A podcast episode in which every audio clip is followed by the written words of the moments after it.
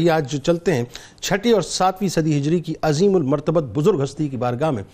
جو عشق کی راہ کے مسافر ناظرین، جو فنا فی اللہ کے مقام پر پہنچے ہوئے ہیں، جنہیں رسول کریم صلی اللہ علیہ وآلہ وسلم سے محبت ہے، جنہوں نے اپنا سب کچھ اللہ اور اس کے رسول صلی اللہ علیہ وآلہ وسلم کی راہ میں قربان کر دیا، زندگی میں بس ایک موقع آیا، وہ موقع ان کو اس منزل پہ لے گیا، پھر وہ منزل ناظرین دائمی منزل ان کے لیے بن گئی، جن کے علمی اور روحانی مقام کا یعنی ایسا چرچا چرچا کہ ایک دنیا ان کی مترف نظر آتی ہے جن کی بارگاہ میں مولانا روم رحمت اللہ علیہ جیسی عظیم المرتبت ہستی بھی غلاموں کی طرح ہاتھ جوڑے کھڑی نظر آتی ہیں، جو نیشا پور کی سرزمین پر چمکے اور ایسے چمکے کہ اتار کے تخلص کے عین مطابق ڈھل کر اپنی حیات طیبہ کو خوشبو سے اور اپنی شاعری اور تعلیمات کی مہکار سے یعنی ایک جہان کو آپ مہکا کر چلے گئے۔ جو عظیم صوفی شاعر ہیں، تذکرہ نگار ہیں، ماہر علوم باطنی ہیں، عارف کامل ہیں، مسلح ہیں، صوفیہ کرام کی بزم کے روشن اور چمکتے ستارے ہیں، جنہیں دنیا انتہائی محبت اور عقیدت کے ساتھ حضرت شیخ فرید الدین اتار رحمت اللہ علیہ کے نام سے یاد کرتی ہے۔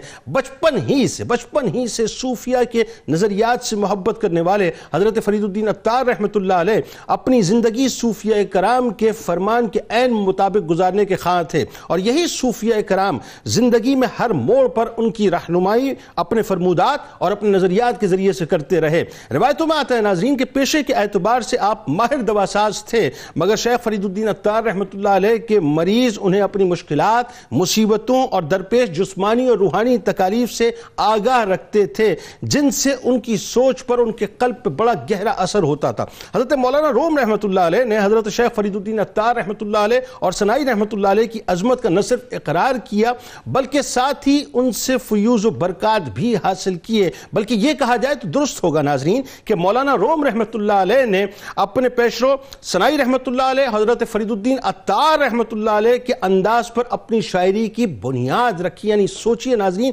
کتنا اعلیٰ و عرفہ مقام ہے۔ اسی لیے حضرت فرید الدین اتار رحمت اللہ علیہ کے افکار و خیالات، سلوک و معرفت کے بنیادی نکات کے نشانات، حضرت جلال الدین رومی رحمت اللہ علیہ کی شاعری پر روز روشن کی طرح آیا نظر آتے ہیں۔ مولانا رومی رحمت اللہ علیہ۔ حضرت شیخ فرید الدین اتار رحمت اللہ علیہ کو خراج تحسین اس انداز سے پیش کرتے ہیں کہ میری شاعری میں مٹھاس ہی مٹھاس ہے۔ میری شاعری میں مٹھاس ہی مٹھاس ہے، لیکن میری شاعری کا اصل منبع و مرجع حضرت شیخ فرید الدین اتار رحمت اللہ علیہ کی ذات اقدس ہے۔ شاعری کے میدان میں ناظرین، خود کو حضرت فرید الدین اتار رحمت اللہ علیہ کا غلام تصور کرتا ہوں، جملے کسی اور کے نہیں ہیں، بلکہ حضرت مولانا روم رحمت اللہ علیہ کے ہیں۔ ایک اور جگہ آپ لکھتے ہیں کہ شیخ اتار رحمت اللہ علیہ عشق و تصوف کے سات شہروں کے سیاح تھے، جبکہ میں تو ابھی ایک ہی کوچے کے موڑ پہ پہنچا ہوں۔ یہ ان کی انکساری ہے، لیکن وہ ان کا مقام ہے ناظرین، جس کو حضرت مولانا روم رحمت اللہ علیہ بیان کرتے ہیں۔ تذکرہ نویسوں نے لکھا ہے ناظرین کہ شیخ فرید الدین اتار رحمت اللہ علیہ نے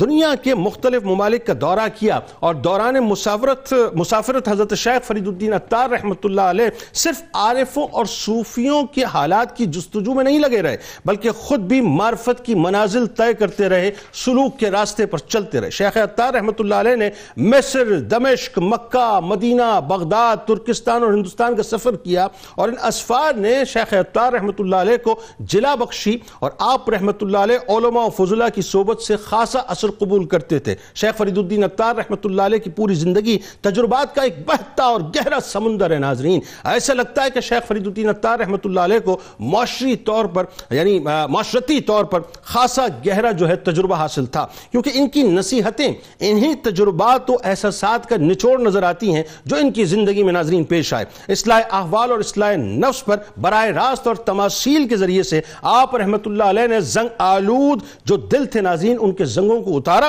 اور انہیں عشق کو محبت کے رنگ میں چمکا کر رنگ دیا۔ محبت کی، عشق کی اور فنا فی اللہ کی وہ منازل بتائیں جو حق کے متلاشیوں کے لیے انتہائی روشن ترین چراغ ہیں۔ آئیے ناظرین اس چراغ کی روشنی سے ہم بھی اور آپ بھی جو موجود ہیں، مل کے استفادہ کرتے ہیں۔ یا ناظرین، صالحین کے جو تذکرہ ہے، وہ عبادت ہے۔ عبادت سمجھ کے سنیں اور بس اس سے اپنی زندگی کے اندر جو ہے، راستے تلاش کریں۔ تین